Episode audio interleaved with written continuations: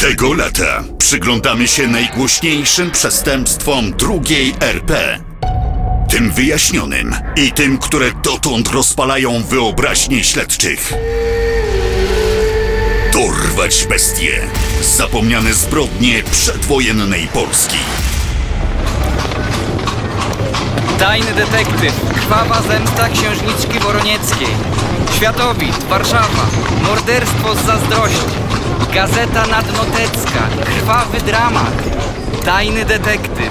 Księżniczka zabójczynią przemysłowca. Nowy kurier. Echo sensacyjnego zabójstwa. Księżniczka Woroniecka jest poczytalna.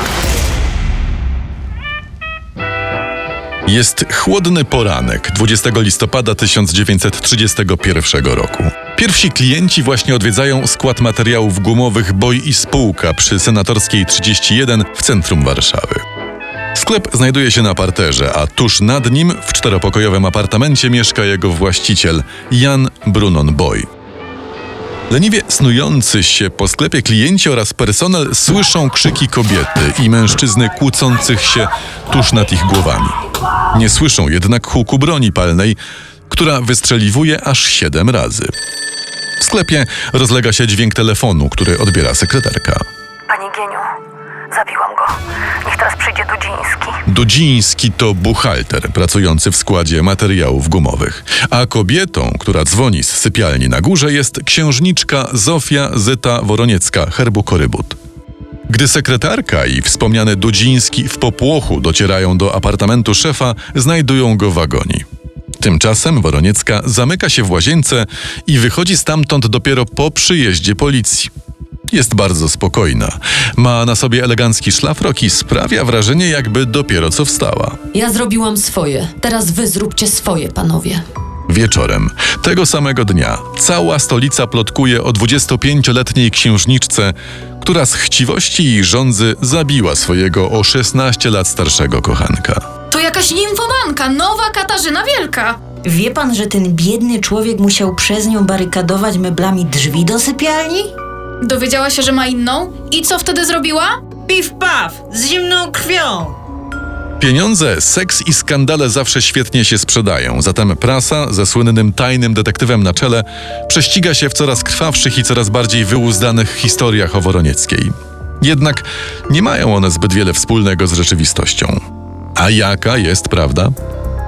Żeby ją poznać, należy cofnąć się do dzieciństwa i wczesnej młodości zabójczyni. Zofia Zyta Woroniecka urodziła się w 1906 roku w Wężowcu pod Mogielnicą jako czwarte dziecko z piątki rodzeństwa. Otrzymuje staranną edukację. Najpierw uczy się w szkole dla dziewcząt przy klasztorze w Zbelitowskiej Górze, a następnie w elitarnej szkole prowadzonej przez niepokalanki w belgijskim Liège. Pobiera także lekcje gry na pianinie, jak na młodą damę z dobrego szlacheckiego domu przystało. Gdy wraca do rodzinnego majątku, ma problem z kontaktami towarzyskimi.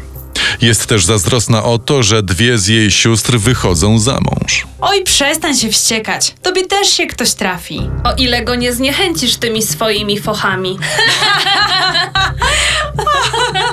Ale w końcu i do Zyty uśmiecha się los. W postaci inżyniera Jana Tepfera, nadleśniczego w majątku Korzenica. W listopadzie 1930 roku para bierze ślub. Ten mezalians prawdopodobnie wiąże się z buntem młodej księżniczki i chęcią zemsty na rodzicach za surowe wychowanie. Ale Woroniecka wpada w pułapkę. Przeciwny jej za mąż pójściu ojciec nie chce posłać Tepferowi posagu córki. Zyta, jesteśmy już prawie dwa miesiące po ślubie, a wciąż nie doszły twoje skrzynie. Ojciec jest nieugięty, ale chyba nie chcesz powiedzieć, że wziąłeś ze mną ślub tylko dla posagu. Tak jest w istocie. Zyta, do której w końcu dociera, że mąż kocha nie ją, a jej pieniądze i tytuły, występuje o separację. Pewnego dnia podczas podróży pociągiem z Warszawy do Lwowa poznaje wspomnianego buchaltera Dudzińskiego.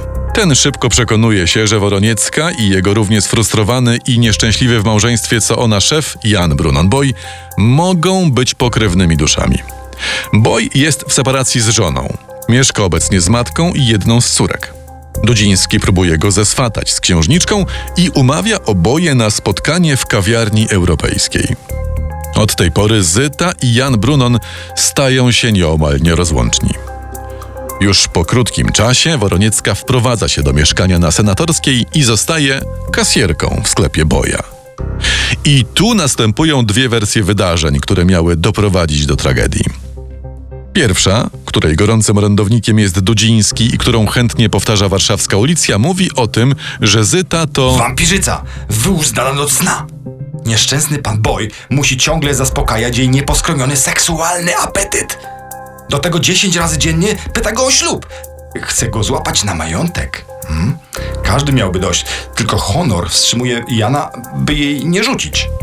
Ogromnie żałuję, że ich ze sobą poznałem. Jest jednak inna wersja, tak zwana druga strona medalu, którą najpierw ujawnia sekretny dziennik Woronieckiej, podrzucony przez jej rodziców do redakcji tajnego detektywa, a następnie żmudne śledztwo po zabójstwie, jakiego dokonała młoda księżniczka. Otóż Boj to typowy łowca posagów, który toną w długach. Jego małżeństwo z córką bogatego łódzkiego przedsiębiorcy pozwoliło mu na rozkręcenie interesów, ale pieniądze się skończyły. Do tego Jan Brunon zdradzał żonę na lewo i prawo i nadużywał alkoholu. Gdy kobieta w końcu nie wytrzymała i wróciła do Łodzi, Boj postanawia poszukać nowej ofiary. Zyta Woroniecka, którą spotkał w pociągu jego druh Dudziński, wydaje się obiektem idealnym. Obaj mężczyźni nie wiedzą, że nie jest aż tak bogata, jak sądzą, więc póki nie mają tej wiedzy, Boj nadskakuje Zycie jak tylko potrafi. Zapraszają do modnych lokali, udaje zakochanego. Zyta przedstawia Jana rodzicom, wreszcie zachwyconym, że tym razem ich córka trafiła na majętnego i miłego człowieka. Jednak ta sielanka kończy się wraz ze śledztwem, które po cichu przeprowadzają Boj z Dudzińskim. Ten cały wężowiec to ruina, a nie majątek. Mój drogi. Chcesz powiedzieć, że kobieta, która mieszka ze mną pod jednym dachem jest nie tylko brzydka, ale i, i biedna? Boj przestaje udawać, że jest zapatrzony w Zytę. Jawnie flirtuje z klientkami, molestuje pracownice, wciąż robi awantury. Po jednej z nich kobieta publicznie rzuca. Może lepiej chodźmy do łóżka. Te słowa zbudują opowieść o jej niezaspokojonych rządzach. Tymczasem, jeśli chodzi o łóżkowe sprawy, to owszem, łączą one Boja, ale ze Stefanią Jennyrówną, zwaną Dzidzią, bogatą córką bankiera. Zyta o wszystkim wie. Postanawia jednak przeczekać ten romans. Jest rozchwiana emocjonalnie. Pewnego dnia ktoś donosi jej, że widział Boja i Dzidzie w pobliskiej cukierni. Zyta idzie tam z zamiarem zrobienia awantury. Jak śmiesz? Jak śmiesz publicznie spotykać się z tą, z tą wywłoką? To ze mną masz się żenić. Wynoś się stąd! Prędzej z tobą zerwę niż się ożenię. W feralny listopadowy poranek podobno po raz kolejny Boj wykrzykuje Woronieckiej, że wszystko między nimi skończone. Na nocnym stoliku leży rewolwer. Zdesperowana kobieta chwyta za niego i woła. Zabiję się. Zabiję się przez ciebie. Jednak nie celuje w siebie, a w Boja. Oddaje w jego kierunku siedem strzałów. Potem powie tylko: Broniłam swojej czci. Woroniecka parę godzin później zostaje aresztowana i przewieziona do więzienia przy ulicy Dzielnej. Tam ma oczekiwać na proces. Jednak 28 stycznia 1932 roku, na wniosek rodziny, która obawia się o jej zdrowie psychiczne, zostaje przewieziona do szpitala psychiatrycznego w Tworkach. Po trzech miesiącach odsyłają ją z powrotem do więzienia jako osobę lekko zaburzoną, ale poczytalną. Proces rusza 6 czerwca 1932 roku. Przed budynkiem sądu zbiera się rządny sensacji tłum gapiów i dziennikarzy. Oby ją skazali na śmierć, degeneratkę! Biedny boj. Wziął sobie taką pod swój dach. Patrzcie na młodą Jenerównę, ale dzisiaj elegancka. Sędziowie biorą pod uwagę okoliczności łagodzące, jak szereg zniewag, których dopuścił się wobec Woronieckiej Jan Brunon, szczególnie podczas romansu z Dzidzią. Zapada wyrok. Trzy lata twierdzy z zaliczeniem aresztu na poczet kary.